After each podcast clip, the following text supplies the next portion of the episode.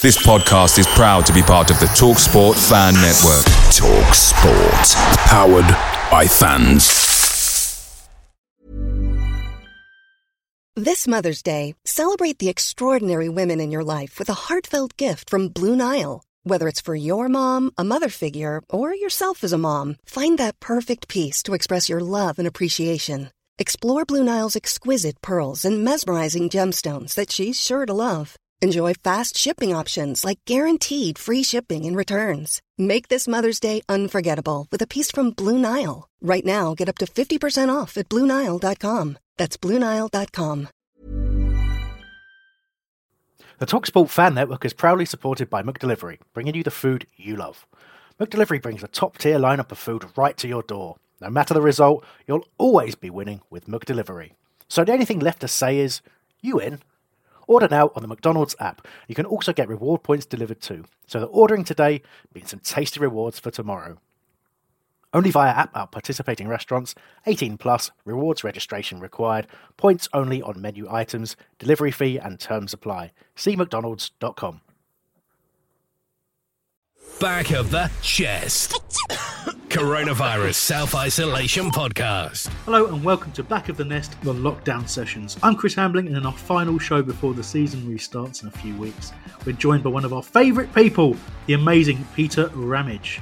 We'll be chatting with Rambo, playing another of Sam's famous quizzes, and rounding up the most important Palace chat. No paywall, no subscription. Back of the Nest. Fan created podcasts, videos, and articles. Free forever. Right, with me today I have Patrick O'Connor. Hello. Hello, Patrick. Um, we also have Sam Clacker lurking in the background. Hello, Sam. Hello, the famous lurker. Fa- You are famously famous for lurking. Mhm. And we also have lockdown breaking Ute Dr. Kernaz. Here we go. I'm not. Gonna, I'm not even going to say hello to you No, because you made a crazy assumption. you have been out. You're four hours sleep. You're a busy man. You're saying out out with your G's and your roadmen. No, you're just you're just making this up. I said four hours sleep. I didn't say I was out and about and just, you know. You did you or did you not? about. Did you or did you not say that lockdown is over? Oh yeah, I said that because come on, look outside your window. Look outside your maybe not your window. Not my But- window, no. Yeah, God, no. you got letters in front of your window. It's a bit weird. but Hey, that was in a private chat between me, you, and Peter Ramage. yeah, but if you just look outside the window, if you're on the main road, you'll see that everyone is out. Even if you look on social media, everyone's on the beaches. This ain't lockdown anymore. We need a new name. I said this on Twitter yesterday. It is it is no way on earth a lockdown. A lockdown is when everyone stays inside. This is just free for all now. We change game modes. Change game modes. Have you got any suggestions for names? No, that's what I asked on Twitter, but only Nav replied and he said to open up. And that was just so boring. So, just left it. There you go. It's uh, he's giving you the the um, respect of, an, of a re- reply when no one else has, and you just disrespect him Mhm. straight away. Um, what have you been doing then? What have you been doing out all the time? Uh, saying you ain't got any time, you're a busy man. I wasn't out all the time. I went. Um, I done a 150 mile round trip um, to um, Hereford. Uh, dropped my mum off to my cousin, um, and then yeah, that's it. Dropped to, uh, went to my auntie's house and then came back. I haven't like spoken to you in about four weeks. That's not all you've done. also, I'm busy with other stuff as well. I'm busy um, with with with the shop, implementing new things there. So yeah, just just and YouTube. Uh, what else have I been doing? Yeah, I've been busy. You know what? That's what I'm saying. It's not really lockdown for me anymore because lockdown I was bored and stuff. But now I've got just so many things to do. So yeah, Yeah, I mean you've only listed two, but um, free. three, three. Uh, what's happening in the shop? Social distance kebab making. How's that getting coming along? No, oh, that's good. I mean, it's not really social distance kebab making because that doesn't really work because the shop itself is like two meters wide. Um, so yeah, but we're implementing new things, put a new menu in. You know, taking out the Alright. some fried chicken. Yeah, yeah, some fried chicken's going. Are you Uh, keeping the two ounce cheeseburgers? Uh, yep, I'm putting a six and a twelfth ounce as well. Okay. Doing that, and then putting grilled chicken wings. So yeah, a couple of new things going on about there. But hey, I'm not I'm not really been on lockdown. You know, I haven't got the time to put lettuce in my on my window and let it grow there. I haven't been that you can't, you can't, be, unoccupied. can't be angry at me for growing a lettuce, mate. You know? Who the hell? You cussed me about my mouthwash thing, but having it, um, I, I just don't know. I just don't know what to say about that. Can you just imagine like waking up in the morning, going downstairs, and there's a couple lettuces just standing in your window? Just one lettuce. Okay, Wow. it still doesn't. It still doesn't help. I mean, But look, anyway, let's let's not make I this haven't- about my lettuce. Patrick, um, you got any questions for Dr about his behaviour? It's Dion, I'm disappointed in you. Seriously, I I understand. You know, you're probably a Boris Johnson fan and just want to go What? about the country. Well, obviously, I mean, you've bro- you've you blatantly bla- broken the lockdown, and, and and you've taken trips of more than what was a hundred mile round trip. You said to Hereford. Hold up, yeah. Ho- oh no, no, hold up. I've seen. I've was seen it, people. why was it? Wait, was it for childcare? No, reasons? I've seen. Yeah, yeah, we can do that. Uh, if, if you class my mom as a child, I don't know how the roles switch like that. But no, but I've seen people as like top officials have coronavirus and travel that long and nothing happened to them. So I, could, you know, you can't really blame old, old dear and Croydon to having a little trip to his cousin's house. I didn't go to the beach or anything, Right, but make it I have no symptoms as well. Well, right, the- Mikey, we need a, a, a siren when we start getting too political, if we can. otherwise, uh, otherwise, uh, you know, Chris Clark's going to run riot next time he's on. Sam, what do you make of all this? You're a reasonable person. Am I? I That- well, good question. I mean, I technically, I guess you are allowed to drive to Hereford and back at the moment. Specifically Hereford or, or anywhere? Well, anywhere you can make make within a normal day, isn't it? Yeah, but I mean, it's difficult, isn't it? Because where, depending on the, the length of the journey, where do you go to the toilet? Dr, where do you go to the toilet? I didn't go to the toilet. Well, I... yeah, yeah, I didn't go to the toilet. Um, I just had to hold it in for the three-hour journey. But I left that night. That's the thing. I left that night, so I was here like at two, three a.m. So everywhere was closed. So I made sure I took precautionary measures, uh, measures to make sure that even if I had the toilet, I can't leave the car. So I left that night on purpose. Mask, I- gloves, anything? Wear a mask, a glove, anything? Anything precautionary? But there's no point. I'm, I'm in the car. I mean, as- unless the cars get infected as well now, then I won't be really damaging no one. So yeah. But there is a mask in the car, but I didn't wear it because it's not mine. Oh dear. How you doing, Patrick? You all right? Uh, listen, we have just been we've opened up in New York now with phase one, and what Dr. did, if he did in America, it would be it would be so dis- it would be so. Listen, dear, I'm going to tell you as as a friend, don't do what other people do. It's not a good idea. Just do what you think is right. What you're doing, I'm sorry, is not right, mate. Don't just don't follow people. Please I've- don't. I beg you. I didn't. No, no, but it's different here, Patrick. In America, it's like a grid system. Here, first of all, if you go outside, you'll see everyone is outside. Like even the rules are they are changing. I think you're allowed six people at once now. You're allowed to go to the park with family members, which I've done. Um, so yeah, like it's it's a bit different here to compare to what happened in New York. Um, but Did yeah, you go to the park with family members or fams? exactly. And uh, I how, went with family. I went with family members. is your uh, is your crew only six strong, or have you got more than six in your crew? Um, I didn't go. With, I didn't go out with no one like that. No, So yeah, no, no, I any of didn't. those. roll I was in a car. I was I was in a car with my mum driving for three hours. I didn't go out to I don't know to the beach where everyone else. No, but you mentioned If the park. are- What's that, are, what with this can go. park? You mentioned Well, the park. What? Well, I'm allowed to according to the rules. Yeah, no, I'm just asking some questions about it. Did you have a nice time? Who, who was there? How many? Oh, people? lots of lots of people were there. Not my, not that I know, but I just saw lots of people in the park. But they were all socially distancing as well. It was actually very nice. It was very nice to see people getting active again. Okay, well, look, in two weeks' time, we'll have a look at the R rate, and if we see that creeping up, DR, uh, everyone's coming fault. for you. Yeah. Because I do it. drove, I drove for three hours in my car and didn't leave the car. I think you had a toilet break. I've been in a car with you for that length of time, and I know what you're like with your toilet breaks. I don't think so. I mean, I've seen you try and hold it, but it didn't work, did it? Anyway, um, I think I've got to move us on from that. Uh, very quickly, want to mention our sponsor, Pitch Sport Football. Do download those words, Pitch Sport Football. Not download those words, Google those words, and download the app uh, from their site and join us on there. Football's about to start up again, all going to plan.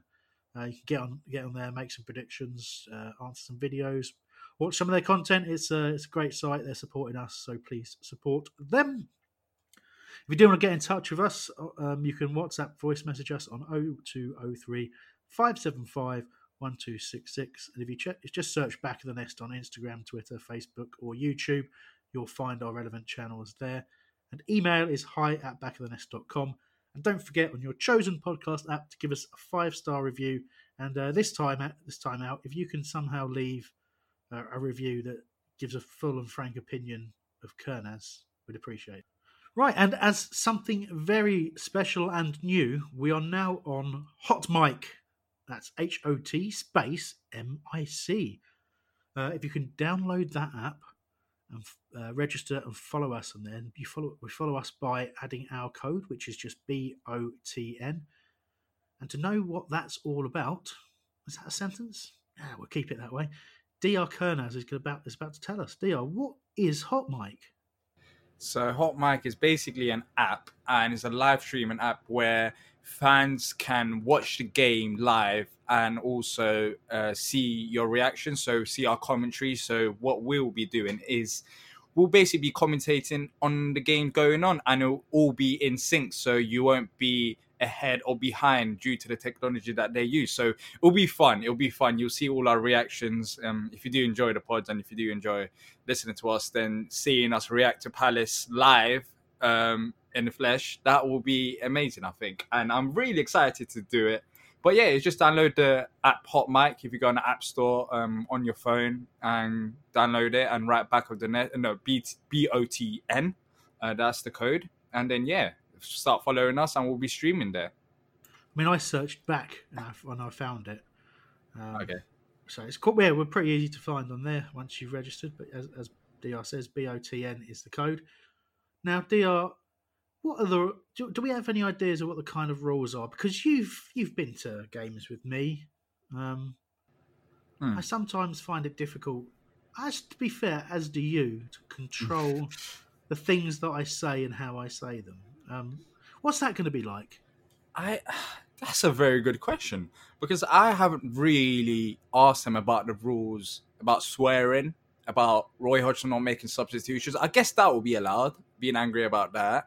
Um, I'm not too sure if we can swear. I mean, if we can swear, then you'll see the real, real raw reactions. Well, if we can't, then we can change the words about, I guess, and swear like that instead of saying the F words. We can say flaffle, something like that. Flaffle. But yeah, okay. yeah, um, yeah. I, am not too sure. I'll have to ask them. Yeah, I think you need to. Um, you've got a question, Patrick? Not a question. I'm just going to say I'm happy that they don't have that in America. Because the last time I was on camera during the Palace match, it was two years ago, away to West Ham, watching Wayne Hennessy letting two goals. I almost I almost had a brain hemorrhage. So let me tell you something. I'm glad I'm not part of this, but enjoy it. It sounds like a lot of fun. It really does.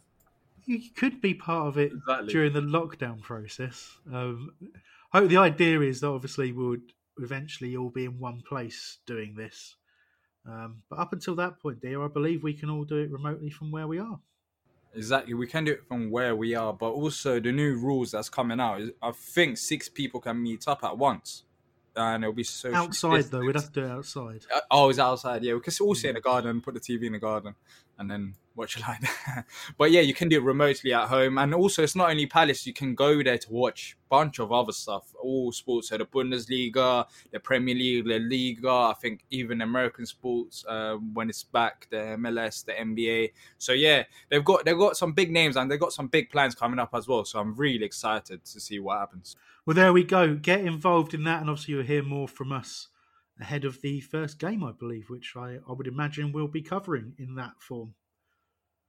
Should be should be exciting. Yeah, hopefully. hopefully. Um, that's if the technology just, doesn't mess up. But yeah, and I'm just just just thinking as well to myself there. What if it's a, one of those really boring games, and what I get like during those? What well, actually, I'll tell you what would be really interesting. You know, you know Chris Clark. Yeah.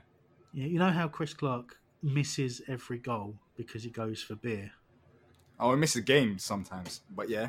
Yeah. if, you, if you think that might happen again, you might see him disappear to the fridge during commentary. I mean, like way way too early. if that happens whilst we're at home, then I think I've lost all faith in Chris Clark. I mean, I see it at games, but if he can't even stay on the camera at home and he just stays in the kitchen for 90 minutes, then I'll lose faith. But I think it'll be interesting because I th- fans can also talk in the chat with us. Uh, so we can actually see the reactions and what they're thinking about the game. And if it gets boring, then we they can throw the odd question or two, and then you know that could make it interesting. That's all part of the game. Can they even comment? They well, obviously they can comment on what they want. They can start talking about some of the things that you say and do, couldn't they? It's, well, yeah, and some of the things that you say and do as well. So it's not only Yeah, limited to me. So yeah, it should it should be I great. Think, I think mainly it should be directed at you.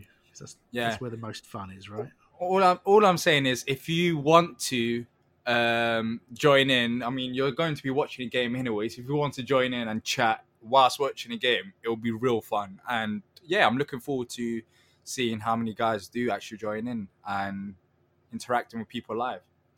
Right, first up, it's a fantastic interview with the wonderful Many of us have those stubborn pounds that seem impossible to lose, no matter how good we eat or how hard we work out. My solution is PlushCare. PlushCare is a leading telehealth provider with doctors who are there for you day and night to partner with you in your weight loss journey. They can prescribe FDA-approved weight loss medications like Wegovy and Zepbound for those who qualify. Plus, they accept most insurance plans. To get started, visit plushcare.com slash weight loss. That's plushcare.com slash weight loss. Away days are great, but there's nothing quite like playing at home. The same goes for McDonald's. Maximise your home ground advantage with McDelivery. You in? Order now on the McDonald's app. At participating restaurants, 18 plus, serving times, delivery fee, and terms apply. See McDonald's.com. Peter Ramage. Reviews, predictions, comments, and rants. Send us your voice clips on WhatsApp 0203 575 1266. Right, we are joined by Peter Ramage. Um, Peter, you've been with us since we were called Homestar Radio. We've had you on many, many times, and welcome back. Thank you very much for having us. Good morning, all. No, no, no problem at all. And it is it is morning very much for you, isn't it? Yeah, it's uh, ten past six in the morning here in Phoenix. So it's uh, but this is uh, I'm normally in the office before six, so it's just the work, start of the working day for me. Oh, all right. And um, Patrick, you're also in the US. Is it? Is, would it be an hour further ahead for you? Yeah, I'm in New York. It's ten after nine here, so yep. Oh, t- oh, bloody hell! It's a big country, isn't it? Yes. anyway, we won't mention that Patrick was late and Rambo wasn't. So let's move swiftly on. so you are a Geordie in the US. You've been there for a while. How do they cope with the Geordie accent? Uh, struggle a little bit to be fair. I've got um, I've got a few interpreters amongst the group that uh, that help communicate with the rest of these Americans, but um, no, it's all right. I have to talk a little bit slower, a little bit more of the Queen's English, but um, every now and then when I get a little bit angry, the uh, the old Geordie twang comes out a little bit more stronger than than other times. Have you managed to get anyone saying Howay yet? Oh, they'll all say it in the morning. Love it. So in general, I mean, you know, you did a you did a, a bit with the Palace website talking about how that move came about, and you know, you were looking at a, a contract at Blackpool, was it? I think, and um, Yeah, correct. ended up getting the call. Um, and yeah, I don't, did you ever intend? I mean, we say actually to be fair, you said you didn't really intend to be out there three and a half years, but you know, how how did that happen? How did that sort of how did your mind get changed in terms of that experience? Uh, good question. I mean, I came out here. It was the summer of 2016. Like I said, I was literally I was about to go to Blackpool on loan. Uh, on loan. Sorry, I was about to go on Blackpool on trial, um, and then put the phone down to Gary Bowyer and and literally start to pack my suitcase to go down. And I got a phone call from Mark Bircham, who is uh, ex Millwall QPR midfield player.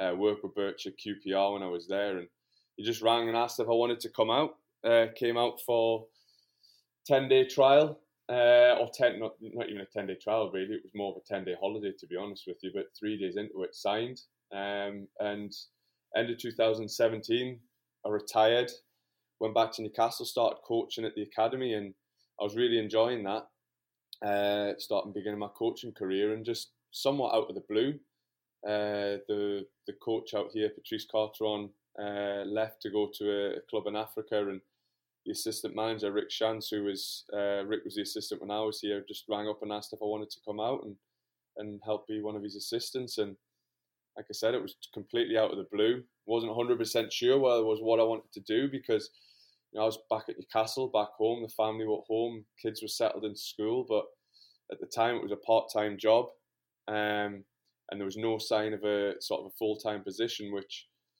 I didn't make a, a, lot of money in the in football for me just to sit on my backside and, and not do anything. And uh, so I just thought, why not? It was an experience that I thought I needed um, in my coaching lifetime, uh, as short as it was, to come out and kind of work with senior players, senior football, um, at a club that I know. And I mean, even in the, the 80 or nearly two months that I've been, uh, two years that I've been here, back coaching, the the club's grown and grown to a, to a point where we're, you know, we're going to become one of the potentially one of the biggest clubs in on the west coast of America, that, and that's including MLS. That's amazing. Um, I know our US correspondent Patrick's got a few questions relating to uh, your experience at Phoenix and, and also the, the sort of playing standard, I guess, in, in the US. So, do you want to jump in now, Patrick? Yeah, thanks. Yeah, Rambo. Um, because I'm over here, I get to see a lot of the MLS and even USL. coach some players actually play USL. So, how would you describe the level of USL compared to like in England? Yeah, it's a good question. I mean, it's tough because it's nowhere near the. Uh, I mean, even the I think the MLS is somewhat on a championship level. Agree. Yeah. Um, I don't think many of the teams could survive in the Premier League, if I'm brutally honest with you, and that even including LAFC. Um, but then again, I think it's a different kind of brand of football over here.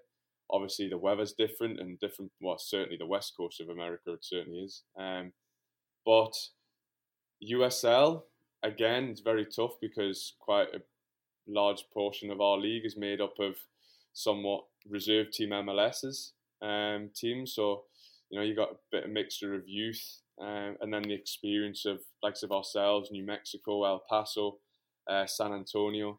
Um, I mean, we probably could. Again, it's a different brand of football, different type of football. Um, so it's really hard to kind of compare it to back home. You know, we couldn't survive in League One or League Two. Um, you know, for the physicality side of things. But then again, I think some of our football would beat the League One and League Two teams, if you know what I mean. It's just yeah. Kind of hard to to somewhat compare it. But I mean, the USL's grown, the MLS has grown uh, even more so. Um, you know, you're starting to see it becoming less of a retirement home for, for top class players. Right. You know, you're starting to get more European and South American based players coming at a younger age um, and doing really well, and, and that's helping the the MLS grow, and it's it's therefore it's it's also helping the USL as well. The MLS, I, I agree with uh, Rambo as far as you know, it's definitely getting better. Now, just a follow up. What about the? Uh, how would you compare like the youth academies over here compared to England? I know there's been a change now with MLS and the uh, development academies. How would you, what do you think the you know the comparison between that here and, and in England now? Yeah, it's a really good question because I'm starting to transition a little bit more into it. So I'm learning a bit more about the youth academies. I mean, our our product was was somewhat of a um, the kids paid to come to our academy, but now we're moving into, you know, we pay for it. Um, obviously the the America kind of disbanded the the DA, which I think was always going to happen because the MLS were talking about moving into their own kind of academy leagues, which you know we're in talks about joining, which will be huge for our club.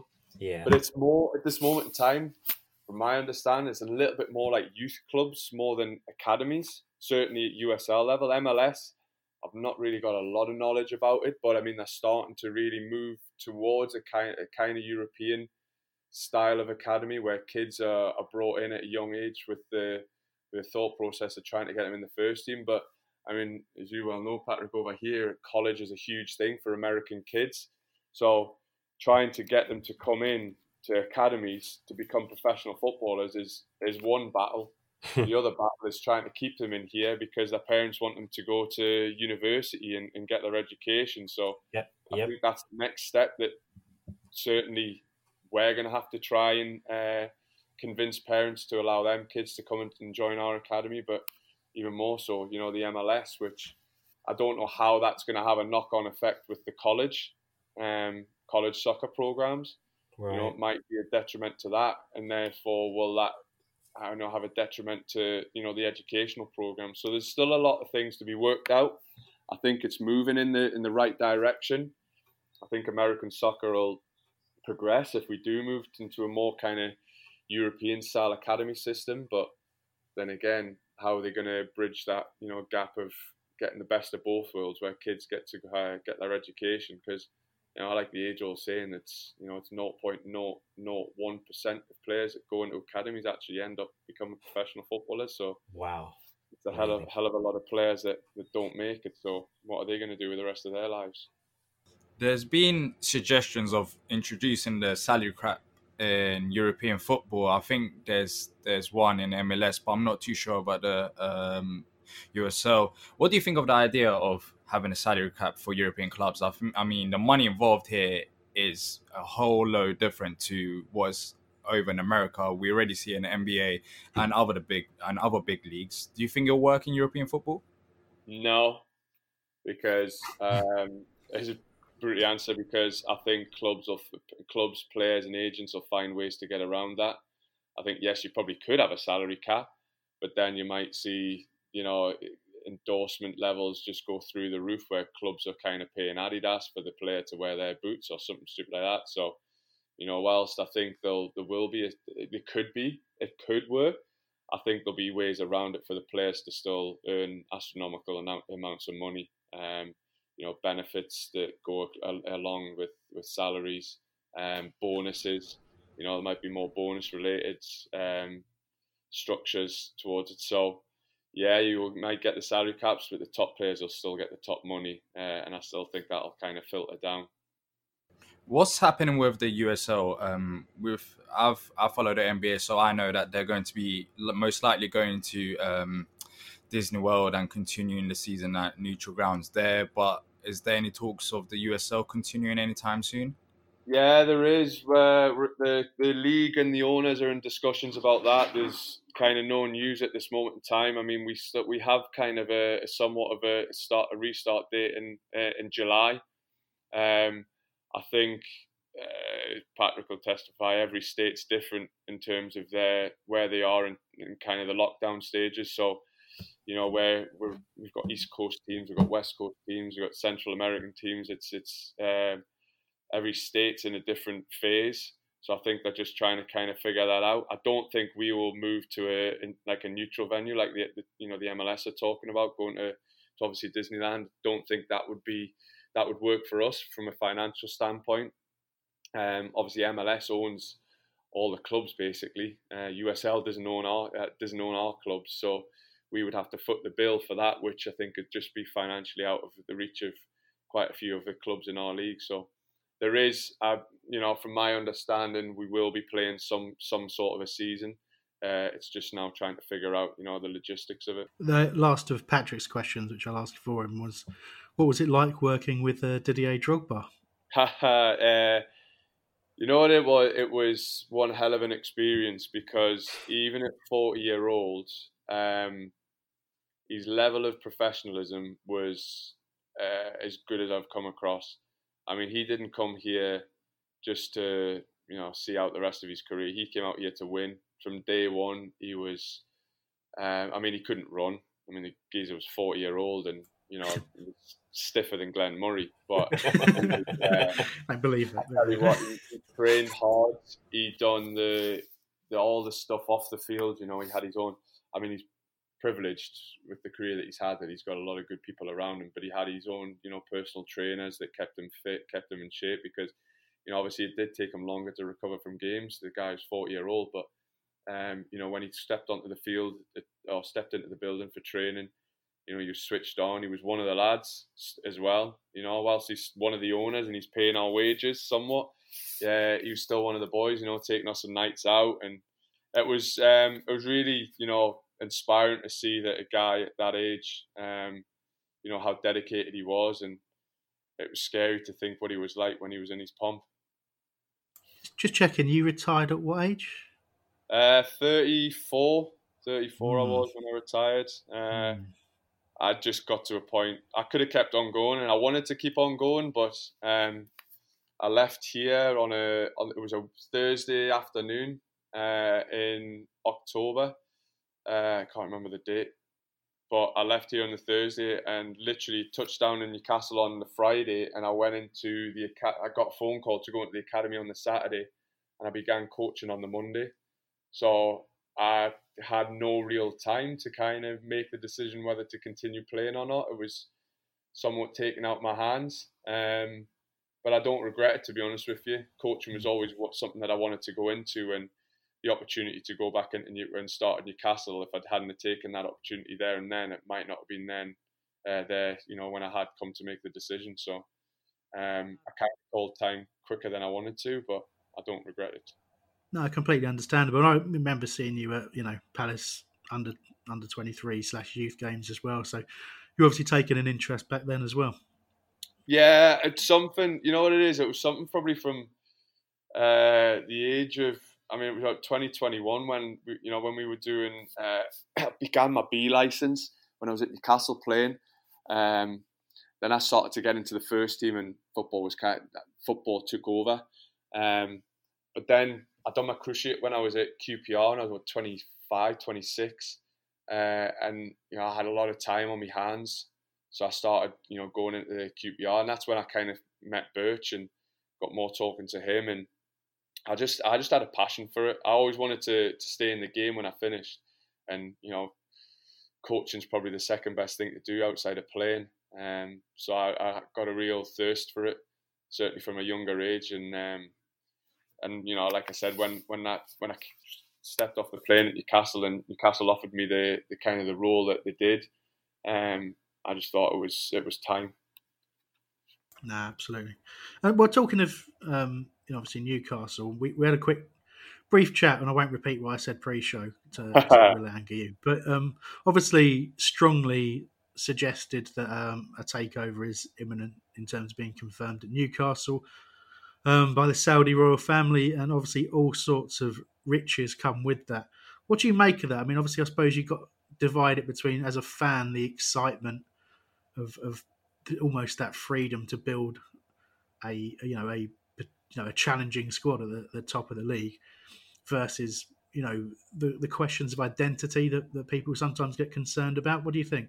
Yeah, it's a, it's it's a good point. I mean, I think we just want to change now. It's been you know somewhat of a a lull period for us over the last few years. You know, we haven't kicked on from you know the odd season where we kind of excelled, and I think it's just frustration that you know Michael Owen back in what was it 2004 was our uh, was our record transfer of 16 million, and it's taken you know something like 16 years to beat that record. And all due respect, you know Palace are going out and spending 30 million on Benteke and 21 million on Sakho, and you're thinking, well, when we look at things from a Geordie's perspective, you know how can Palace be going and doing this kind of um, transfer when you know, when we've got the same kind of funds or the same kind of kind of ownership group in terms of level of uh, a level of wealth, and we're not doing it, and it's just frustrating. So, you know, if these guys come in with the wealth that they, you know, is reported, um, it's quite exciting for Newcastle to be thinking that, or Newcastle fans to be thinking it could be the richest club in the world, and you know, you're seeing the kind of the stars that could be linked, you know, certainly in this summer uh, and going forward you know, it's it's it's pretty exciting, but obviously there's a lot of red tape for the for the the that ownership group to, to go through to try and get to to own the club. But if it happens, then long may it uh, long may the, the good times roll. It'll be uh, it'll be fun. I've seen I've seen lots of star names linked to Newcastle already, but one name that I don't like in particular is Wilfried Zaha. He's been linked to a move to Newcastle. I mean, don't do that to us, Rambo. We're on good terms there. Yeah, but it'll, be, it'll be bittersweet. You know, I, I yeah. think I think Wilf's now um, he's now at a moment in his career where if he's got aspirations to get to that next level, with all due respect to Palace, and I really mean this, that he's got to leave. Um, Newcastle wouldn't be a good move for him in that respects. Um, obviously, it would be probably more financial based than anything else if he was to come to Newcastle. And we're just talking hypothetically here, but you know, for me, for Wilf, uh, I think he wants to break into the top four, and you know Palace have got the they've got the ability to do it, but you know it's gonna it's gonna be a lot harder for them to do it um, than the likes of we have to go to Chelsea or Man United or Arsenal or you know Man City or whatever the top clubs, or even you know I see him linked with you know some of the, the top clubs in Europe. I think you know he's coming up to 28 now. I think he's and it's the longer he waits, the less of an opportunity. And I think personally as well from Palace, the his market value will decrease the longer that it you know it goes on. But obviously everybody would love Wilf to stay and you know the club to build around a team around him that's going to break into that you know upper echelons of the the the Premier League. But um, realistically, from from Will's point of view, is that going to happen? He's probably looking at it thinking not, maybe not. No, I mean it happened in my football manager game where I've just won the league with Palace, but that's probably I probably can't treat that too seriously. Yeah, um, moving away. too. moving away from um, and, and well, back to a little bit. We touched on the sort of COVID nineteen approach with Dia's questions, but in a general sense, you know, what, what how footballers viewing it, it seems to have been a bit of a a shift from the concerns. Now people are, are getting back to training and, and testing um, regularly, or certainly at, at, Premier League level in, in this country. Um, so, so, it seems like there's a bit of a softening towards the approach, and obviously the Premier League have now announced that games are likely to go ahead from mid uh, mid June. But uh, you know your your general feelings about how how footballers are feeling right now. Yeah, just uh, listen. I, I don't think this is now until we find uh, an antibody that's going to kind of eradicate it. Then we're going to be living at risk until that moment happens. So I think from a personal point of view, the football industry isn't it isn't just football industry. Um, it's you know the guy that has the burger van outside the stadium. It's the you know the merchandise stores. It's there's a lot of you know pubs, bars. There's a lot of you know industries that center around football. And whilst you know it's we're still kind of in the the early stages of moving out of the you know the, the severity of it. I do think we need to start moving somewhat back to normality um, from an economical point of view, um, but doing so in the safest possible manner. I do think going into the next six, nine, 12 months, there is going to players that are going to, you know, test positive from it until, you know, like I said, there's a there's a vaccination that can that can basically stop you from getting it. Um, so I do think we have to somewhat live uh, with an element of a risk, um, but that risk has to be, you know, as as soft as possible, um, and to make sure that you know everything is safe and secure for the football to get back. Whether that's playing for the next six, nine, 12 months with no fans, um, it, it might have to be the case. You know, obviously the sooner we get back to the fans being in the stadium, the better. I'm watching German football, and it's hard to watch when there's nobody uh, there. But at least it's back. Uh, and like I said, it's it's not just. I know I've got a lot of people that are in uh, in different, like I said, different industries that have suffered from uh, from football being shut down because they haven't been able to work for you guys, it must be hard because you've only played one game this season. So it's not like you managed to get into a strive and then afterwards you just had to stop. So, how are you guys ensuring that the players are keeping fit? I mean, are they still training or have they just set it back and then you're going to restart it all over again? No, I mean, we've uh, we've been back for three weeks. Um, yeah, like you said, March the 7th was our opening fixture. Then we shut down on the 17th of March for, I think it was eight weeks. Um, then Arizona, like I, like I said this before, was um, it's one of the safest places to live in America um, because of obviously the heat uh, and everything that excuse me, everything that's around here. So we opened up pretty. Uh, the league, I think, yeah, the league opened up three weeks ago, um, but the players were doing similar to what you know the Premier League players were doing. They had their own programs. Zoom calls were um, were every day or every other day making sure, checking in with the players and give them all uh, credit. Each and every single one of them came back when we started again after three weeks off with, you know, in good health, uh, good fitness levels. So we're still at a non-contact, uh, still working in somewhat groups, small groups.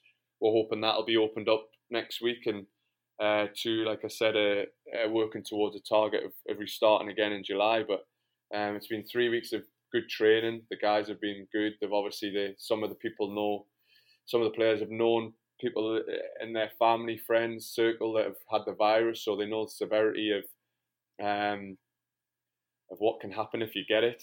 So they've they've been safe and uh, and not been stupid uh, when they've been you know on lockdown themselves. So it's been good. It's been good to have them back, and and for us personally, for me personally, for coaches, it's just great to be back on the grass. It's been it was eight weeks of flipping grade two and grade four maths and science and all that. Tell you what, the levels of school is different to my day, and it was. Uh, I think I found it tougher than me, me six and nine year olds. oh, I love it. Yeah, a lot of people I I, I know have had to suddenly become teachers, and it's been a very very new experience. But um, let's jump into a little bit of Palace now. So I'm interested in this angle really. So Palace started the season relatively well, um, and then had a had a real drop off for a period of time.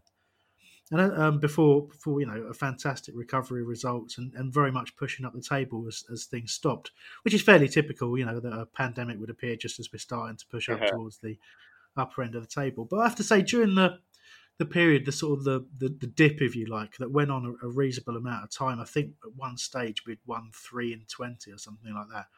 I actually genuinely lost a huge amount of faith in, in what Roy Hodgson was doing. You know, everything, every game you could kind of overanalyze and say, well, he's not using subs enough. He's not made that change there. We're going out and we're doing the same things over and over and expecting different results. I'm just wondering how players feel in, in that respect and, and a general question of what you make of Palace's season. Yeah, I think it's, I mean, it's obviously been a tough season.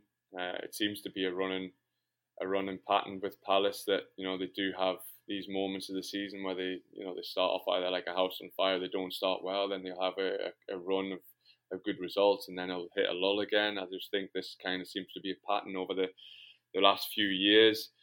Um, I'd love for them to hit a consistent run and try and getting into the the sixth, seventh, and eighth, well, the eighth, seventh, and sixth spots. You know, challenging for Europe, but it just doesn't seem to happen.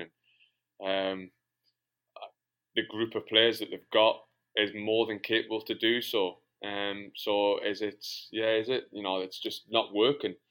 Um, the tactics not work. I, I, mean, I haven't I haven't seen as much Palace games this season as I have of previous years, so it's hard for me to comment on how it's kind of going. But from a player's perspective, I mean, they've got the talent pool there to be able to to challenge for the the higher spots in the league. It just for whatever reason it is, it's you know players might just have a, a loss of form, which to key players you know, I don't think Wilf's been as productive this season as he has last previous season in terms of goals, things like that. You know, obviously Benteke has been a, a, huge disappointment. You know, his goals record's been poor. You know, been relying on on Ayew to get the goals, and even then it was kind of in purple patches. So it's just not clicked on a consistent basis. But like I said, this seems to be kind of a running theme of year after year that um, you know, Palace will have a couple of good results and everything will be rosy, and we're talking about trying to break into them, and then all of a sudden we'll have a, a couple of bad results, and you know the world's going to end, and it's it just doesn't seem to be you know steady progression, which you know the likes of, I look at like Leicester. I know they obviously won the league, but they over the last couple of years they've had a steady progression to try and getting into them upper echelons, and and they've done so, and, and they're staying there somewhat this season. Um, it's something that I think when I look at Palace's squad and Leicester's squad, I don't think there's too much differences in, in the quality. So it's frustrating. Yeah. I mean, do you, as, as a player, you've obviously played under a, a fair few managers, do you value sort of tactical consistency or, you know, as players, when particularly if results aren't great, do you want to, you know, your coach to come give you some new ideas and try something like a little bit different? Uh, yeah. Uh, it's a good question because I think back to the time when, when I was there with obviously Dougie, um, he had us basically drilled into robots that we knew what we were going to do, but we knew what we were going to do if it didn't work. And Ollie came in and kind of threw everything out the window and tried to bring his own philosophy in, which you know was was totally uh, the right thing to do in his in his eyes. But we just we were so uh, geared towards playing a certain way and it was successful at that time. Obviously, we're I think we're second or third um, when Dougie left. Um, Ollie came in and changed it, and it was it was so hard to go to a different style, a different philosophy. Don't think we quite had the players that Ollie wanted that Ollie wanted to play that way. And to his uh, to his credit, he recognised that and and somewhat tried to blend it, um, which obviously worked and, and got us promoted. So it, it's it's hard for players when they're kind of told to play a certain style, a certain way, to then kind of all of a sudden change it. It does take time to implement. Um, I know we went through this over here in Phoenix at the beginning of last season, and it took time for us to to get our style. And then once we found figured it out, it, I mean, we went on we went and won 20 games in a row. But in the Premier League, it's a little bit harder to do. Uh, and if it's not quite working, then it's hard to try and change it on the run uh, in the course of a season. It's it's something that takes sometimes weeks, months, and, and even years to to do to, to master. So when things aren't going well in your own style, it's it's tough for players because it's not for the lack of trying or anything like that. It's probably just sheer down to uh, loss of form or, or whatever. Yeah, you're right. And there's yeah, confidence is a massive thing as well. Um, you know, once you get that little knock, although that sort of particularly with someone like Wilf, you know, being a, a key player, if he's not hundred percent at it and, and taking on the world, if you like, um, sometimes that that's enough to knock the whole team at times. But no, that, that's a that's a great answer. Thanks. Um, why do you have so much love for Palace still? Oh. do I, Sam? Uh, do you know what it is? Uh, good question. I think, I mean, football is you meet so many people over a short period of time. Um, you know, players come and go in your lives from a, a personal standpoint and, and professional. That that year at Palace, um, I think obviously what we went through. You know, we were a team kind of made up of players that nobody really wanted, you know, and myself included. Damo obviously came in from not being really wanted it. Um, at Ipswich, you know, there was it just we just clicked, and that was the closest group of players that I've come across. I mean, I was I was on a Zoom with Gabs the other day. I mean, Gabs just you know checked in with each other, and I speak to Damo and Paddy, and I think it's just because of the the closeness of that group um, is why I still, you know, harbour obviously strong feelings for Palace, and and plus obviously the year that we had, it got promoted. It was the highlight of the season of my career, and you know, I met a lot of uh, amazing people off the pitch as well as you know in the back room. You know, Jane Sanderson at the at the club. Um, you know, you had Scotty Guy at the the fitness coach. It was Matt Roberts who was the physio, Alex Manos the physio. Just people that were were good people. Um, that you know you you actually built friendships uh, that you know have lasted. I mean, I might. I was about six months since I last spoke to Gaz, We picked the phone up and it was as if we'd never spoke to each other. I mean, I spoke to Damo the other week. I hadn't spoken to him for for now on six nine. I think it was. It might even be that. I mean, Damo came out to, to Phoenix to visit us. He was in Chicago and just flew over for three days and came and stayed. We had a couple of games of golf, and I think that's just epitomised you know, my love for Palace is that there was just good people around at that time, and still to this day, there's still good people there. I'm not saying that there's not, but I think that's just um, one of the reasons why you know I still hold a hold a candle for the club. Um, interesting, you mentioned golf there. When I was looking earlier at how what I was basically doing uh, was scientifically measuring the distance between where Patrick is in New York and where you are in Arizona, and it was about I'd say two two and a bit UK lengths I was measuring it with my thumb, so I'm not sure exactly what that is. But um, I also noticed that there was a huge number of golf courses around uh, around Phoenix.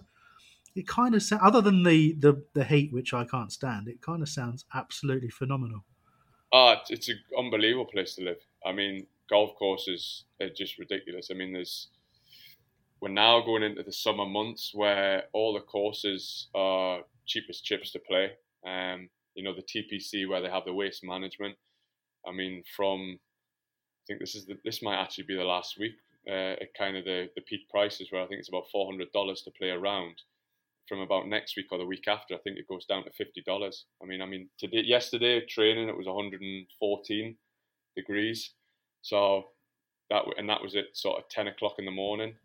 you know, you're going to the mid afternoon and it's almost touching 120. I mean, it's, it's stupid if you're going for a game of golf. So all the golf prices go down. I, a lot of the celebrities at this moment in time have flown into Phoenix. The uh, we live not far from the, the private aviation, and that's jam packed. And when I was asking one of the owners, who's who's got his own private jet, you know, why, why is it so busy? Was like, everybody's just flying in to play golf and, and live in Arizona. Um, you know, I mentioned, mentioned off camera, you know, all the everything's basically back to work in Ona. You know, bars, nightclubs, everything's kind of reopening. So everybody's kind of congregating now into uh, into Phoenix, which you know is murder for traffic in the morning. It's like trying to get around the M25 again. Um, it's, it's, it's a great place to live. There's not only that, you know, hiking. There's loads of hikes. The actual Arizona states got some got some wonderful little towns that you can go and uh, and visit and just have a, a chill and um, it's just you know I'm privileged to you know obviously work at the football club, but obviously live you know in such a such a great area of America. Right. Um, we'll let you go fairly shortly. Just realised how long we've kept you. We do like to lie to people about how long we interview them for. But um, just a really quick um, one on one of the article on the Palace official site, um, where you mentioned just how quickly the move to Palace came about, and that always strikes a chord with me that you know when we talked to Dougie, not a couple of years ago now, about when he when he left for Bolton, and he, you know he was explaining just how quickly he had to make the decision. And you had the same situation when you you effectively reported um, to uh, QPR, wasn't it at the time? Under yeah. Mark Hughes, and were told, "Oh, you're going on loan to Palace," and you had about forty-five minutes to sort of react, and just it wasn't even a choice. And is that is that really that common in football? Yeah, it is. Um, it was the same when I left for Barnsley. The kind of the second time uh, trained all the way up to almost transfer deadline day, and um, Ollie rang us and said I wasn't going to be in the 25. Um, you know, from previous conversations I had with him, that I was there was you know I was going to be in it, and then just the last minute he brought some players in, and, and I was out of it, and I'd basically had. Uh, an hour. I mean, I was up in Newcastle at the time because I think it was just at the end of the international break. Um, and I had an hour and a half to to finalise a move to Barnsley. Um, luckily enough, you know, I was I was in the northeast, so I mean Barnsley was uh, Barnsley's a two-hour drive down, and I managed to make it in uh, an hour and a half. So, uh, but that's just part and parcel of football. You basically, when it comes to the kind of the end of the the transfer deadlines, you you kind of have a, suit, a suitcase packed and ready to go just in case, and and that can happen. You know, it's like I said with when I was at QPR Neil Warnock was the manager at the time, and you know rang us up and said you're uh, you're going down to Palace. You know, get yourself on the road. And it was the Thursday before we played Peterborough on the opening day, uh, the season. I think it was 2011-12 season, and then it was the same. You know, almost Dougie rang us up and said we're going to. I think it was Portugal. No, it was Cornwall. Uh, we were going and um, on a pre-season. He said, "Can you make it down by the morning?" I was up in Newcastle, so I had to drive down kind of through the through the middle of the night to, to get on the bus to come down, and that's just how football works. Mm. Um, you know, I've had a couple of periods like that in my career where it's just literally been um, jump in the car or jump on the train or jump on the plane and, and get yourself going. It's uh, it's kind of have boots will travel kind of mentality. Yes, I mean it's crazy, you know, life changing decisions made on the, on the drop of a hat, really. But there we go. That's the those are the breaks. Obviously, lots of positives for being a professional footballer as well. Um, getting getting into that, what are your what are your, long term plans? You got any ideas of how long you want to stay in the US? And uh, no, it's it's it's a good question because if I'm brutally honest with you, don't. There's a lot going on at this at, at our club here, which is exciting. Um, you know, uh, well, the ownership group here are really trying to progress the club when potentially moving into a new um, facility, uh, which is going to you know purpose built training fields, uh, similar to, to you know to, to Europeans, which is the plans for it are incredible. You know, like I was saying, I'm kind of transitioning into somewhat of a dual role with the first team and the youth club to, to kind of help bridge and um, and bring players through. Like we're talking about kind of the academy systems. So because I've obviously came through it at a European club at Newcastle and you know, obviously worked, you know, alongside Ben Garner, with, you know, watching Ben when he was at the academy with, with Gary, um, and then obviously the other clubs I've been at. So I've got somewhat of a knowledge of how to do it. So there's a lot of progression to be had here. Um, I obviously have aspirations in my own career. I want to manage in, or I want, I'm not don't want to manage, but I want to coach in the Premier League. Um, I want to be a coach in a top European. I want to, you know, potentially work at, at international level. So I do have dreams of my own, but it's kind of them dreams will be readjusted. Um, you know, when I'm I'm kind of working through my career, I still kind of have short, medium, and long term goals. And the short term goal at the minute is to try and help Phoenix, you know, progress uh, into the MLS as well. You know, we've got our bid in. I don't know how it's going, but you know, we've got plans to try and get into the MLS too, which which would be huge for for for the club and also for myself personally.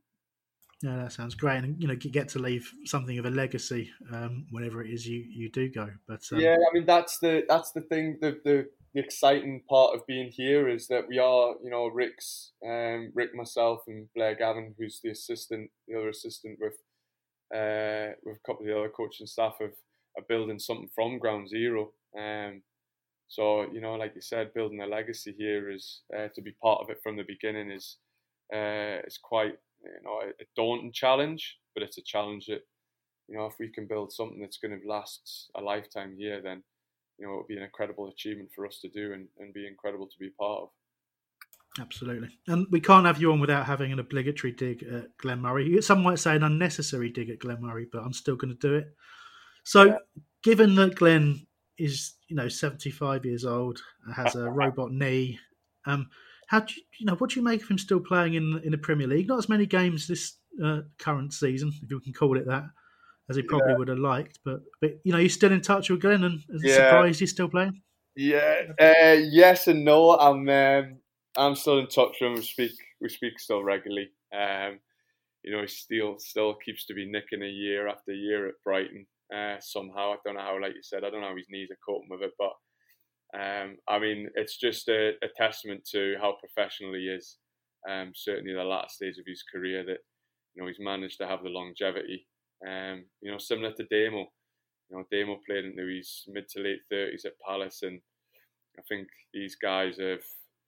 Uh, you know, had the, the best part of their career has been at the you know the twilight end of it, and but Muzzers, you know, he's a he's a dedicated professional. He's a miserable sod, so he never goes out. he hardly drinks. So it's no surprise that even at 37, he's still, you know, rocking around the Premier League. It's uh, it's because of I think you know being that boring bastard, excuse the French, is, is helped him have a longevity. But I mean, that's great, and I'm I'm so as a mate, I'm so proud to see him continue to play obviously not for Brighton, but you know, well, no. about that. But from a personal point of view, for him to continue to play at the highest level and scoring goals in the Premier League at you know, 48 year old is, uh, is still some achievement. Absolutely right. And, you know, he must be a professional to, to make out that he's enjoying playing for Brighton you know, year on year. It's, I mean, you know, that, that's the one thing. Muzz is, is massively family orientated. Um, both in like his friend, he's got a close friends of circles, and uh, you know Brighton. Obviously, he was at Brighton before for Palace, and you know he's settled down there. His life's down there, and um, I know when he left, obviously Palace to go to Bournemouth. You know he was he was travelling from from Brighton uh, to Bournemouth, which was a hell of a drive for him every morning. But um, that's just because he's you know similar to similar to most of us, he's you know he's family first and football second, and uh, you know he's made sure that, that everybody's secure in and around him, and um, you know it's he's an inspiring figure in more ways than one.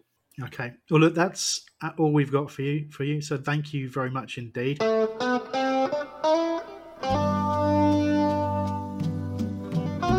Fintons. Mmm. Did you notice when uh, during the um, Peter Ramage interview that I, I was leaning over to pick something up and I actually fell off my chair and dropped my headphones. I heard something in the background. yeah, yeah. When, you, when you're listening back to that and edit, see if you can highlight. You can I heard something. That. I was confused. What sound? I thought that was from Rambo. Like there's someone no. in the background, his wife or something might have walked into the room. So obviously Premier League ret- returning. So I was, it wasn't that much of a surprise because someone who shall remain nameless suggested that it would happen just before it happened. But the obviously they've announced the Premier League will be returning. I think the first games are on the 16th, and I think our game first game back would be on the 19th. I'm right in saying. of Yeah. June. 17th before- is the first two 17th. games. Yeah, 17th. There we go. And I, do you know what? I haven't even looked up yet who we'll be playing. Who are we playing next? Bournemouth away. I think. Bournemouth, yeah. Bournemouth. Bournemouth, there yeah. we go. They've got lots But of cases. That's dangerous. Mm. Mm.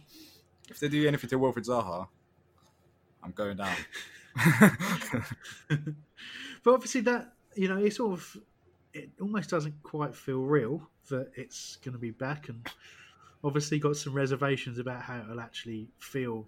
Um, the football's back, but without supporters and all that kind of stuff. But um, I think. Do you think? I mean, I at the moment I'm just surprised I'm not more excited than than well than this. so, how are you feeling about it, Patrick?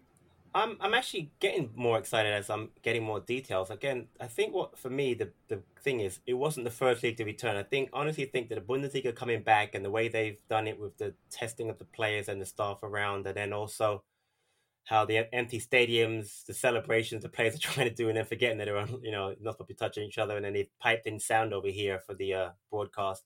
It actually isn't terrible, and the quality of the games I thought have been very very good. So I was excited if it would be the first league back, but seeing how even America is starting to have some leagues come back into training, I think it's a. I, I'm looking forward to. it. I watched the video online of the players getting into it, and that's really great. And although I know I'm going to overreact when Pats lose to Bournemouth their first match back, I'm gonna I would enjoy the fact that we're back, and I'm really looking forward to it.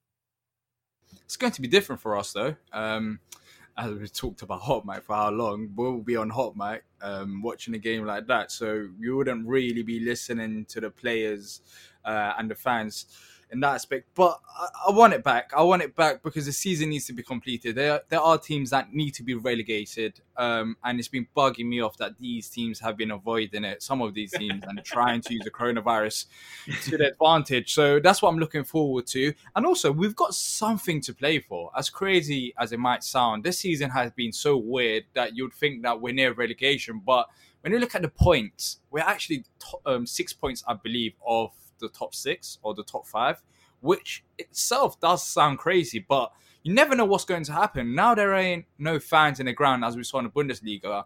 There are some surprise results, and with Palace, we t- do tend to play better away from home. There aren't no home grounds, even though we're, we're playing at Selhurst Park. There's no home advantage. There's no real home advantage. So it's going to be interesting to see how Roy actually sets up the side, um, and to see how if he changes it at home compared to away, or do we just play one style of football for both types of games? Yeah, well, I'm not looking forward to Hodgson not using 15 substitutes, by the way. But um, I'm looking at the. I didn't really. We won our last three matches one 0 each. I'm actually we're on a. I I, I just could. I, it's been so long. We beat Newcastle one 0 Brighton one 0 and then Watford one 0 We're actually on a roll, so Bournemouth better watch out. Bournemouth better watch out. I suppose actually the excitement started to ramp up there when DR reminded me that teams might get relegated, and I've just remembered Brighton's running. exactly. So all of a sudden, there's a big smile on my face, and I can't wait for football to be back. Anyway, we haven't got a huge amount of time, so we'll, we'll rumble on a little bit. Uh, the club released their financial results this week. Um, I think the headline is there was a small profit of about five million pounds, but um, when the results were initially um, submitted, Palace has, I think, no external debt. Have managed to reduce the um, money still owed on transfers from about 43 million down to about 13 or 14. Can't quite remember the figures. Uh, there was some amortization, I think that's how it's pronounced, in terms of um, that's quite high. And you're thinking probably in terms of the value of players like Sakho and Benteke. There, there's some quite big drops in their their overall value. I think the main point of consideration was the finances look considerably better because Aaron Wan-Bissaka got sold, and um, a kind of a nice reminder for people that we are still that club that has to sell a big player for big money on a fairly regular basis to keep us on an even keel. So a little bit of a reality check there for some. Um, and probably the, the final thing worth saying from my perspective was that because of the COVID 19 pandemic, Palace have had to actually take on another interest free loan of, I think, 20 or 25 million pounds to keep the cash, cash flow right. But the pleasing thing was we went into the COVID 19 situation on a very secure financial footing, which you do have to give credit to, to those running the club for because not easy to do in the Premier League.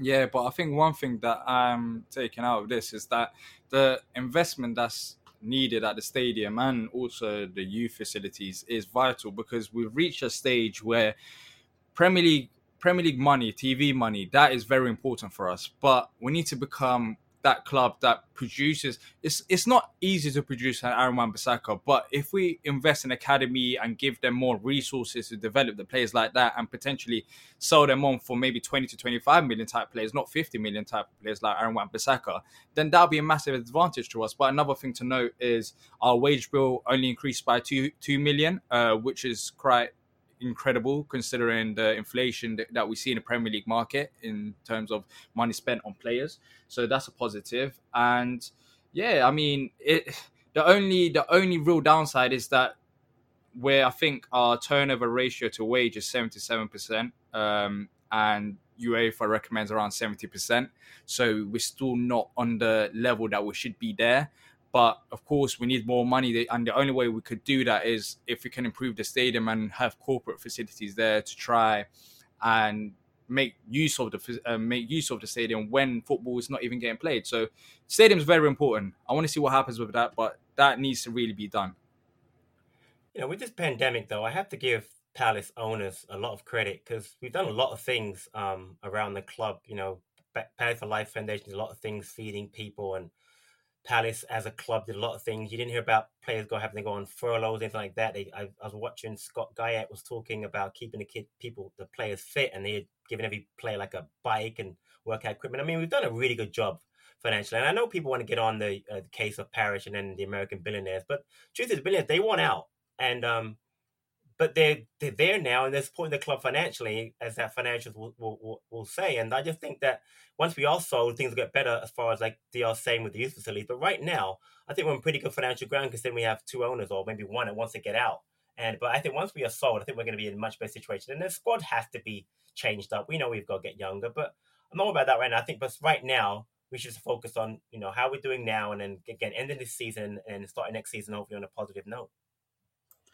Yeah, I couldn't agree more. Um, look, we'll crack on from this. The um, so the season tickets and the match tickets situation has now been confirmed by the club.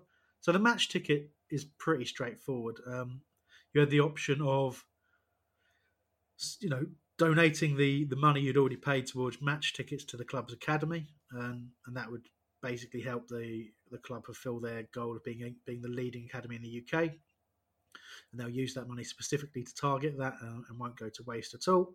And then they would be offering people a limited edition enamel enamel badge as a thank you, that kind of stuff. Um, the option two was donate the refunds to the Palace for Life Foundation, which is obviously a very worthy cause. And finally, the option three was a refund.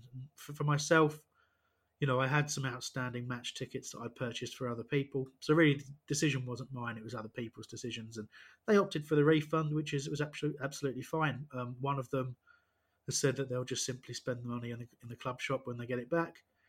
Uh, and, and, the other one just just you know would like their money back because they're not going to go and get to see the game and I think that's perfectly fair and I think it's great that the club offered those options and I don't really think there's anything contentious there in terms of match tickets. Season tickets was very very similar, other than the the first option was to become an academy founder member. So um, that basically was enabling you were waiving your right to a refund. Those funds were then de- directed towards the club academy and they gave a, a, list of benefits with that. So you get an invitation with a guest to watch a first team training session. You take part in a signing session. I don't know that I'd, I'd, get to sign some autographs for people. I'm not sure they necessarily want those. Uh, but you also get a tour of the training ground, um, and you obviously agree dates in advance. You'd also get an invitation for you and a guest to visit the new academy site for a tour. Uh, you'd get a season ticket for the under 23s in the coming season, uh, a £10 gift card at the club shop, uh, a limited edition enamel pin badge, and you also have your name listed as an Academy founder member on a wall at the Academy reception, which is a nice little package. I thought it's interesting. We'll get some other views in a sec. Uh, you also got the option to credit that amount to your Palace ticket account for the for the next season season ticket for 2021. Um, you could donate the funds to the Palace for Life Foundation. Again, a massively worthy cause there. Or again, the option to have a refund issued within 28 days. So nice range of options there. Um, and again, I'd say from a personal level, I think I'll be going with the Academy founder member idea. I like the idea of giving the money back and, and getting some interesting benefits and going to see a bit more you know around the club that I wouldn't necessarily have got a, an opportunity to see another time. But you know that's for me because I'm the, I'm the sort of person where I would probably waste that money if I got it back anyway on things that I wouldn't get a, a long term benefit from. I would uh, I, have already spent that money in my mind, and and I also do feel, even though I respect the fact that the club's owners are have wealth far beyond anything I'll ever see, I I do kind of feel an obligation as a as a Palace season ticket holder, as someone who is dedicated a large proportion of their own personal time and energy in supporting Crystal Palace, I like to feel like I'm doing my bit. That's that's how I feel about it. Um, so those are my views. Um, let's throw over to Mr. Diakonas. What do you think? Yeah, uh, you know what I think. Um, I've said this before. They're taking advantage. Um, we got millionaires and billionaires at the club, and they're asking us to put money into the academy. I don't think that's right at all. I think there should be two options. I'm not going to, you know, you're free to do whatever with your money. Um, and I understand why you would put the money in the academy, but we shouldn't. They're taking advantage of how much we love the club basically. Why the benefits, fair enough, they sound exciting and stuff, but why on earth are we putting money into the academy? I mean, this isn't 2010. This isn't Palace struggling with financial. We just talked about the finances here. We made a 5.5 million pound profit. So why are they taking money from us and putting in academy? I just don't think that's realistic. I don't think that's a good option. On all honesty, I feel like the only option should have been the refund and also maybe donating to Palace for life because they're going to at the end of the day, if they they're going to recruit these players and I, and they're going to make money from that. And yeah, that's how it's going to work. So I don't think that's the right option. But I'll be getting, um, me personally, I'll be getting a, a refund. I don't know how exactly the Palace for Life bit works um, in terms of do I give a percentage or do they, do they take it all? Otherwise, I would have shared uh, 50-50 with the refund, but I don't think you can do that. So I, am going to go with the refund, and later on, I can use that money um, for Palace for Life um, if needed. Yeah, um, I was I don't spend people's money. It's not my job, but I think that under the circumstances, I think the choices are very uh, they're great. I mean, Palace Community Club. We're not Man City. We're not the new Newcastle. We don't. I mean, you talk about billionaires, Dion, and I get it. I understand what you're saying, but um, if I had a chance personally to help the academy in any way I could, that's hundred percent I'd be behind that, and then Palace Life Foundation too. I mean, I would just do that. I mean, I'm a long time CPFC member in the United States. I only do it to give them money. I, I've flown over a couple of times for some matches, but for the most part, I just do it to support the club. And again, because I support what I what is my local and club, even I'm not, you know, I'm not there anymore. And I get that, you know, you think, oh well, they've got owners that should be funding it. Yeah, I get, I get all that, but uh, to me, to be part of the help that some kids come through it, again, I feel like I've whatever small part I put in, I'd love to do that if I could. And if they had it over here as far as my membership and I could do that, I'd 100% do that. Like I said, I understand that you wouldn't want to do it. Again, I'll spend your money, but I just think that the choice they gave, and Chris said, if you don't want to do it, you get your money back, great. But I don't think it's necessary to put down the fact that, um, you know, because of being known, we should have a better academy. Uh, yes, we, you know, that that's their job in some ways. But like I said, if I could help out in any way, I would definitely do that all I'm going to say is they should what they could have done is put a fundraiser. If they really need money for the academy they could put a fundraiser. And if people like me who i would be happy to put money into the academy as well but i don't want to put all my money into the academy where it's run by millionaires and billionaires and helping them basically their business grow because we've seen it. Like Palace cannot grow much more until our facilities improve, and that's too. The reason why we're improving academy is to get more Wilfried Zaha and Aaron Wan-Bissakas to grow them and then sell them on for more money. The reason why we're improving the stadium is once again more money related. So at the end of the day, it helps them. So I wouldn't mind putting money into the academy if it's needed, but I would rather do it in a fundraiser, something like that, rather than get my season ticket money and put it all in there. I don't think we've got the option to give 20% of our season ticket money or 50% of the season ticket money. You're asking for all of our season ticket money to put put into the academy. But that's how I see it. Like I respect everyone's opinions, but that's how I view the situation personally. Um, I don't think it's the right thing to do. The a fundraiser would have been more appropriate um, in my eyes. Yeah, but again, you're asking, you're acting as if they're telling you to do it. They're giving you choices. So if you don't want to do it, don't. And again, they have put money into the academy. They have. They just they have put money into academy. Like they they've done it before. So and a fundraiser sounds to me it sounds a little bit cheesy to say that you know we're going to do a fundraiser again. You have a choice, Dr. You want to do it, great. If you don't, don't. But to put them down for giving you choices, I think that's a little bit. I mean, to me, that's a little bit bizarre. But that's just me. It's an interesting thing. I think it, you know a lot of it depends on your own personal circumstances, and you know, Dr's a student somehow, um, and you know, I mean, you know, through the COVID thing, I'm I'm really fortunate. Is my my my job, my livelihood's not been affected in any way, so I'm much more likely to have a very sort of serene view of these kinds of things. So, um, but I think you know, I, I respect Dr's point, and I do understand the argument. Um, but I do think people do would would do well to remember when you talk about things like on the academy there and the improving the facilities. That's all there to make money. That and the making money isn't just about lining people's pockets. You know, I'm sure they'd all like to be able to take. I think it's only Parish that takes a wage, and I think anything above the standard that he that he gets, he puts back into the club. Um, I think that's pretty. That's in the financial results, I think. But you know that that generating a, a, bigger income it enables the club to compete at a higher level. Because if you look at the the Swiss Ramble, did a brilliant rundown of the Palace situation and the overall Premier League situation, as they always do when the financial results are, are, are released. And where if you look at the money we bring in, we're I think ten times lower than than you know the top six in terms of the income we bring in. So we're left with no choice when. So when you know people like me get all irate because we lose to Arsenal or something like that, or we lose to Man United, or we fail to compete properly against Spurs or whatever, you know, uh, you know, it's always should always be with the perspective that we aren't competitive in a number of ways with them. So it never is. I'm always angry, but but it should always be with that perspective.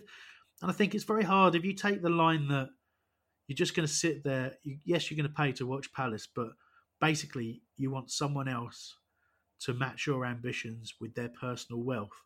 It's very difficult to sit there and you know, and just to have that as a, a, a complete expectation rather than a hope. We all hope that that, that, would, that would happen, that Palace are given enough money to compete at that level, comply with FFP regulations, just generate huge sums of money just through existing. But it's just, in reality, it probably doesn't work that way.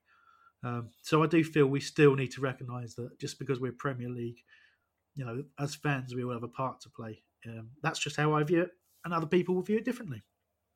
I was going to ask Sam's view, but um, we haven't got a lot of time. But Sam, do you have an opinion? Well, I think you know season ticket holders have had what twenty nine games out of their tickets, so it is just the final wrapping up of the season, really. I mean, so... you don't include away games in the season tickets, so but yeah, oh, no, I, I suppose not. All right then.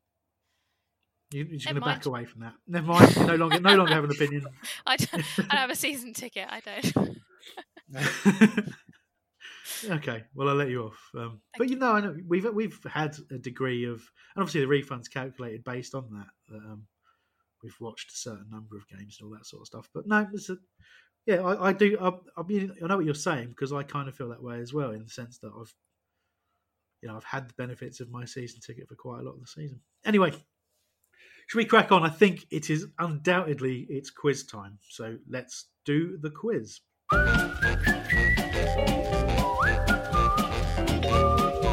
Okay, then, this week is Back of the Nest Goes to the Seaside because Brighton and Hove Albion have now gone more than 150 days without winning a game, so we are celebrating that rivalry with this quiz.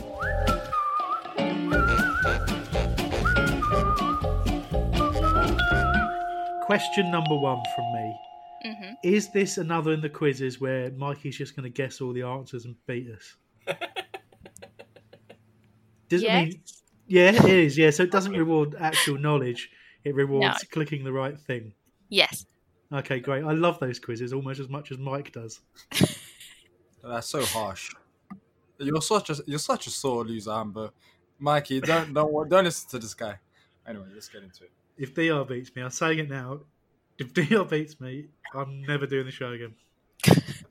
Beat you last time. Yeah, that's, that's why. Should we start then? Yeah. Please do. do this. If this is going to be the last thing we hear from Hambo. I need to win. Help me, Sam. Okay, question one. Brighton and Palace first played against one another. My tenuous quizzes continue. Uh, first played against one another in 1920, but what is the date of the game? The 17th of September, the 24th of October, the 19th of November, or the 25th of December? I mean, I've, I've gone against my rule, which is not to is to go in the middle somewhere, and I've, I regret it instantly. The answer is What? The 25th of December. Right, pa- pause this before. we- Yep.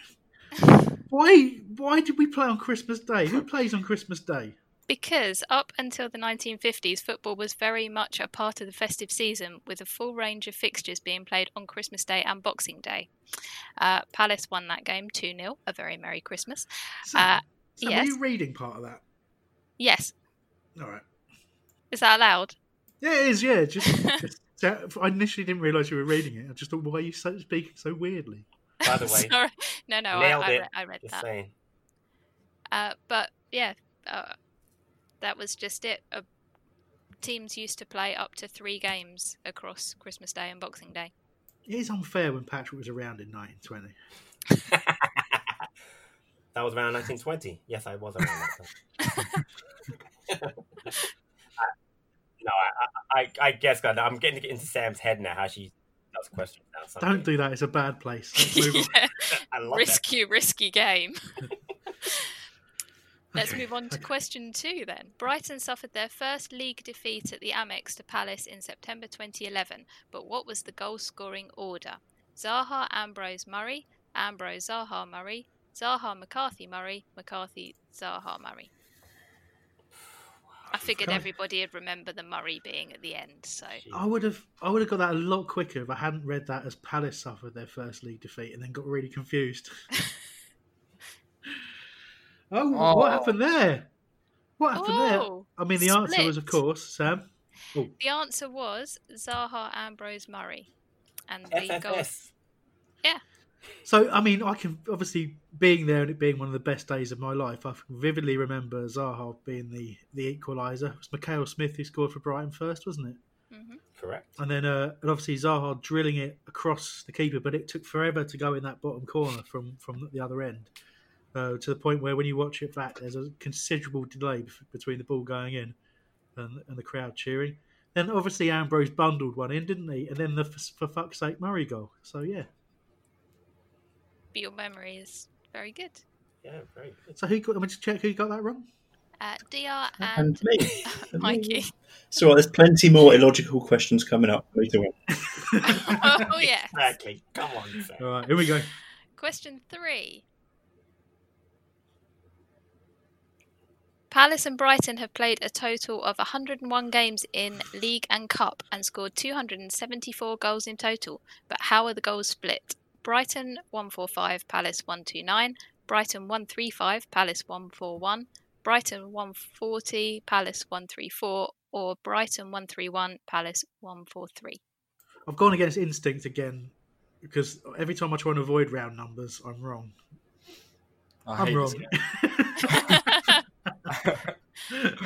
So the answer was Brighton one three five and Palace one four one. I am disappointed in whoever said that Brighton had scored more goals than Palace. that was me. I'm Patrick. Oh, who? Uh, Oh, Michael. Wait, how, what you what would you just say, Sam? Why would you think that Brighton had scored Oh, scored do more you know goals? what? The numbers didn't matter. I just went for even number ending. That's how my brain works. Thought your brain worked the same way. I guess I was wrong. So who got that right? Was it Mikey? Of course it was. Yeah. okay. Hmm. Standard. He's back. We'll move on to question four. So the the seaside thing is all Brighton related. Yeah. Okay. How many nil-nil draws have there been in the 101 games? 14, 23, 8 or Oh. 27? Jesus, I clicked the wrong thing. Well, you know the What, because you answer. knew the answer. no, but no, I clicked, I clicked something different to the thing that I meant. I meant because oh, it doesn't matter. I might be right. I might be right. I might be wrong. Right with a wrong click and can claim I was lying. The answer is 8. Oh, Oh, what? Ah, everybody went for something different. So who got that right? Mikey Yeah. again. Obviously, 100 games, 8%, nil nil. Is that right? Yeah, yeah. I, I actually clicked 14 and was going for 23, but I it was so stupid because you're right. It's nil. It's not draws. It's nil nil draws, isn't it? Oh, oh, Sam. Ah. I, I'm, I'm Man. Did, did you really ask whether the seaside thing was all about Brighton? did you not listen to my description at the beginning? I shut off because you're reading it, weren't you? You sounded- just, just, Never mind. I'm all right now. Question five. What is the largest victory? Brighton 6, What? Palace nil. Palace 6, Brighton nil. Brighton 5, Palace 1. Palace why do this 5, Brighton me? 1. My head Some hurts. horrible, horrible person. Oh, oh, Oh, I I didn't can't- want to click that. Why did I don't? I don't know, Sam. Why do you give me questions I don't know the answer to? Get oh in. my god! Palace Patrick. 6, Brighton nil. Do you know why I did that, Sam? Sam Logic said, "Why would you pick Palace to lose?" That's why I picked it. Exactly. See, oh, Th- This th- is the these thing. stats heavily favour Palace. exactly. Well, you never think it would happen, so I picked it. See, my Sam thought logic. was, my thought was, okay, well, it's not the Palace five 0 win, and and Palace are always a disappointment to me. So it'll have to be the.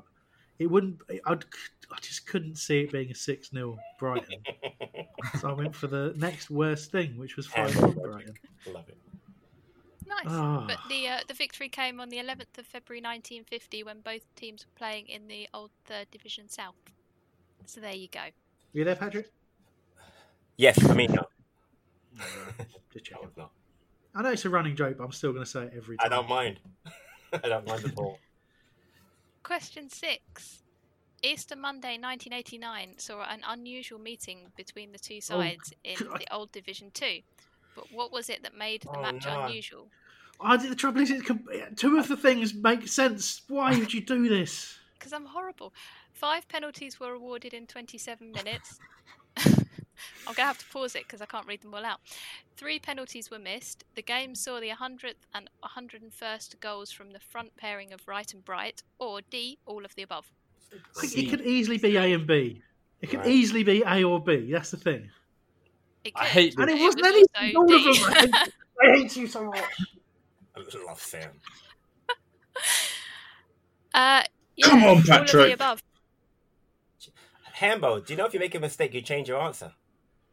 Yeah, th- what? Can you? You can change your answer if you press the wrong button. Oh, for. F- okay, I just learned it for just now. I changed it, and it worked. Thanks.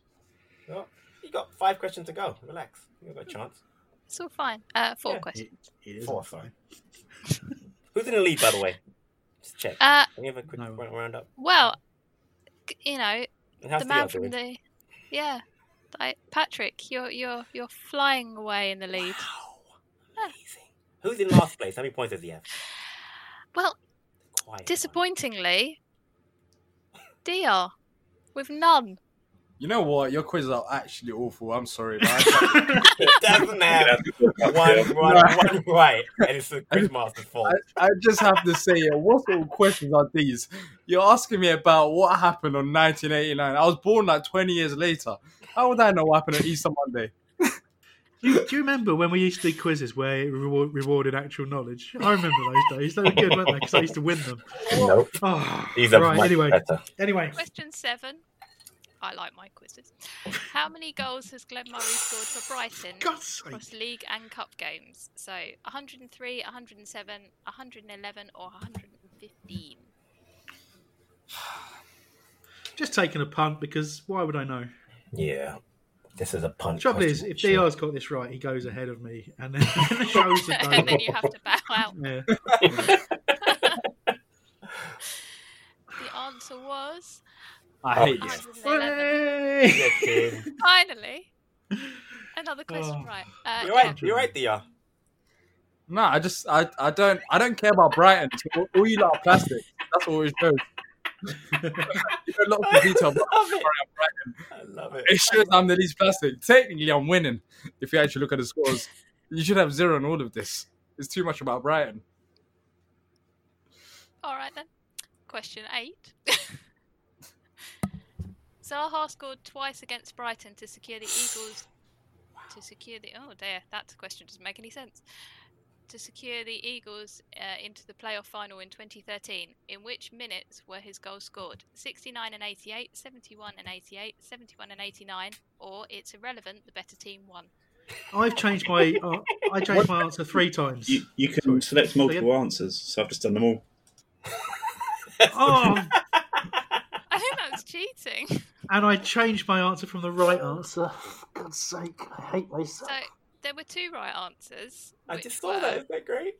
I still got it wrong. and 88, or it's irrelevant, the better team won. But what I can't understand is how only 20% of people got that right. yeah, that doesn't classic. mathematically work. Oh, does it split Mikey's answer? Oh yeah, too, might do. Yeah. Yeah. So you lose points for answering every. For Ha, picking ha. every answer. What is the actual answer though? 69 6988? and 88. Yeah, and I watched it all that every second of that game recently, and I knew that. And then I clicked it, and then I clicked to something different because someone changed, told me I could change my answer, and if I didn't know that, I'd done anyway. Anyway, it's fine. Oh, I- sorry. I, yeah, I'm, I'm not ultra competitive. and I don't hate losing. Let's move on. Question 9. The 1920 season is set to return in June, but how many league wins have Brighton had so far this season? Six, seven, eight, or 9? I mean, it's probably not what I went for, but I went for what every Palace fan should go for. Wait, let's see if it, if this works. The answer is. Yes. I got right. Ev- Everyone everyone. right. Sam Logic, the lowest one. Yeah. Yeah. I Beautiful, wanted Sam. to embarrass them. That was all right because I could live with being wrong on that one. exactly. Are you ready for the final question? Oh, We I'm so a- I cannot wait, wait. we need a, a recap of the scores first before you get to the last Oh. one. Oh. Uh, Well, no- no, because then obviously there's no suspense if you give the scores for Okay, never mind. obvious reasons. You're right. Go ahead, continue. all right. Question 10. Brighton were relegated in which year? 1983, 1990, 1992, 1996, or 2006? From what division? Or any division? Any Doesn't division. matter. Okay, gotcha. Is this going to be a multiple one? It is, isn't it? Oh, um. Oh, now I hit confirm now. Oh, Could be all five. Yes. Oh what? Why don't I get points? Because I answered incorrectly. You only get points for answering them all correctly. Oh, that is. Oh, I didn't know. Uh, How how would I know that? love The that thing is- trick. It it doesn't it doesn't let you have all right answers, so I had to put one wrong answer in there, which was 1990, but everything else was right. I annoyingly because I knew the I knew the first one because it wasn't. Then they, I think they got to an FA Cup final. They did. They lost the final Yeah, to United. That's why I knew it was that year too. Yep. 83. Yeah. So then I thought, well, there's no need to think about the rest of the question, is there? Because I know the right answer. Okay. Wouldn't it have been easier to ask the question which year weren't Brighton relegated? Yes. It would have That's been, not yeah. Sam though. I agree. Sam, you're fired. No, um, no, no, no. Because no, Sam. Great job. Can we get a recap of the scores, please? Well, I'd just like to point out that Mike wrote this question, not me. So, for the final score, Great. Beautiful. in in fourth place is Young DR with nine points. Well played. In third place, bronze medal. Podium. Hambo. Good job, Podium place, twenty points. In second, not quite maintaining his streak of. I have a wins. problem maintaining my streak half of the time. That's what she said. I wish I hadn't said that. Uh, Mikey with 33, but gold place, Patrick O'Connor, That's what they say, isn't it? seven points. That's what they say. Gold place. They say that all the time. It's just a. Unbelievable. God. From It's quiz been a very master long afternoon. to quiz winner.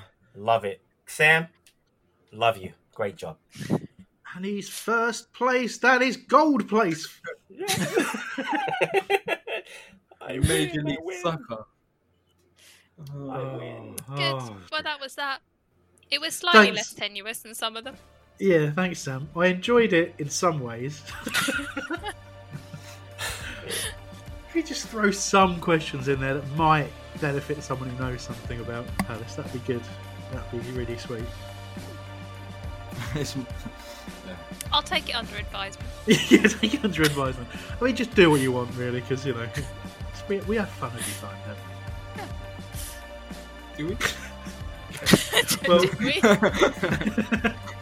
Well, at least uh, at least I beat DR. I feel good about that. So um, yeah, thank you very much. Uh, we all did beat DR, by the way. We all beat DR, yeah, let's get that to proper context. We all thrashed DR by quite some considerable distance. Um, which actually, that all feels right with the world again. So that's that's all right. Um, thank you, Sam. Thank you, Mikey, for producing. Thank you to Rambo for being our guest, to DR and to Patrick.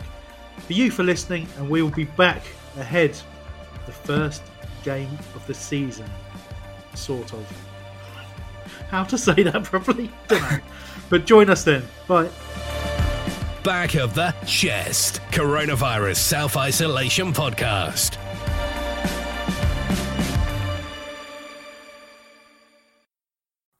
It's the 90th minute. All your mates around. You've got your McNugget share boxes ready to go. Your mate's already got booked for double dipping, and you steal the last nugget, snatching all three points. Perfect. Order McDelivery now on the McDonald's app. You in? At participating restaurants, 18 plus, serving times, delivery fee, and terms apply. See McDonald's.com. Imagine the softest sheets you've ever felt. Now imagine them getting even softer over time. That's what you'll feel with Boll and Branch's organic cotton sheets. In a recent customer survey, 96% replied that Boll and Branch sheets get softer with every wash. Start getting your best night's sleep in these sheets that get softer and softer for years to come. Try their sheets with a 30-night guarantee. Plus, get 15% off your first order at bollandbranch.com. Code BUTTERY. Exclusions apply. See site for details. This podcast is proud to be part of the TalkSport Fan Network. Talk Sport. Powered by fans.